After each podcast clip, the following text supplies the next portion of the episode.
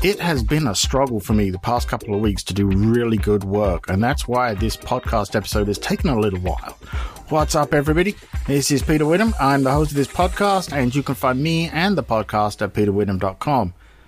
So, yeah, it's been a while since the last episode, and the problem has been I've been in a place where I just cannot seem to do my really good work, and I feel like I'm coming out of it now. And I don't know the reason. I, th- I think we've all been through this, right? You just have those periods where you're doing things, but you really feel like you're not doing your best work. And I, I recorded a few episodes of this podcast and I just felt that listening back to them as I was getting ready to edit them was, nope, that, that's not doing it. And then I realized that's an episode in itself right there that I should talk about. So when you have these periods where it's like I'm producing things, but I, I'm just not convinced that I'm producing my best work, right? And you're you're faced with that. Do I put it out there anyway because I should because of a schedule, or do I just own it and say, "No, nah, this is not great," and it's not saying what I want it to say. It's not looking like I want it to look, or whatever it may be. The message is not getting across, and I think that I made the right decision, which was no, don't put it out there, right? Because um, it shows. I think it shows to you as the author of whatever the material is, and it shows to other people because it doesn't feel like the rest of your the body of work, right? And therefore, I think you owe it to yourself to say, look, if I'm if I don't feel like I'm even remotely giving you my best, I owe it to you as the listener, reader, viewer, whatever, to not give you something that would almost feel like a little bit of an insult to say, look, here's this thing, but I don't think it's that great, right? I think it's better to just say, no, I need to step back for a little bit. I know this period will pass because it always does, right? And then when I get back on it, fine, I'll jump back on it and, and give you some hopefully good stuff. And I believe that. I think that, you know, even if you're beholden to some schedule for whatever it may be, where you are forced to put something together on a, and, and, and present it, give it out, what, whatever that may be for you, you know, down inside, deep down inside, it's one of those just like, yeah, but I'm not convinced it's going to do great, or I'm not convinced it's going to be what I want.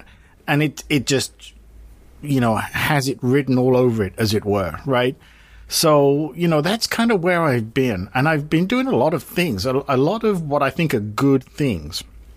But I don't think they've been as good as I know I can do them. So I decided to hold them back. Some of them I scrapped completely, some podcast episodes, some videos, and things like that, and said, no, just, you know, step back into it when you, when you feel it's ready. And, and that's kind of where this episode's coming from because I want this episode to be a, a learning, teachable moment, not only for everybody else, but for myself as well. Now, that said, I've been doing an awful lot of live streaming lately and very much enjoying it. And the interesting thing, I think, with live streaming is there really is no preparation needed right? Now, you can try and prepare ahead of time as best as you can, but if you're fortunate to have a really good, like, you know, viewership or people in the chat room like I do, you know it's not going to go however you write it on paper. And I prefer that because what I have come to accept over time is that when you're doing it live, roll with it, right? I'll give you a perfect example. Um, you know, the day before I recorded this podcast, I did a live stream with the intention of trying to get a couple of things done on an app that I'm working on. And it took a long time. I think it was about a four hour live stream. Eventually, I got mostly to where I wanted to be. But in the middle there, there was, you know, there's that time when it's like, okay, I'm just going to sit back and respond and have the conversations with the chat room and look at the things they want to talk about. And the reason is because that's important, right? Whatever my agenda may be when I go into a live stream to do something, I'm always prepared and ready and happy to abandon it in favor of what the audience wants, right? It's kind of that give them what they want. And that's how I handle the live streams. The live streams, in my mind, never know how they're going to go. Could be great, could be terrible, but that's that's the way that rolls, right? And everybody going into it knows it's live, and there's going to be screw ups, or there's going to be dull, boring moments, or whatever, you know.